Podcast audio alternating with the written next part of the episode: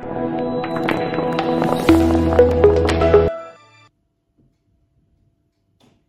guys, this is Angry British Conservative today, and I, I just want to talk about TV. We have a show here in the United Kingdom called Dragon's Den, which is where you uh, are an entrepreneur and you bring your idea to these people. They either invest in you or they don't. Whatever. Here's the thing. Why is it you Americans, yes, I'm calling you Americans now, have to copy everything? They have the same thing, basically just called Money Mind. You did it with Top Gear, with USA. You did it with um, The Apprentice USA. Everything we have over here, you have to have an American version. I just don't understand it. It's pathetic and it's retarded and it's stupid. So I'm calling you out on it right here, right now. Anyways, so yeah, I'll see you all in the next uh, podcast. Peace out, guys. I just had to make that point. It really takes me off. All right, peace. Bye, everyone.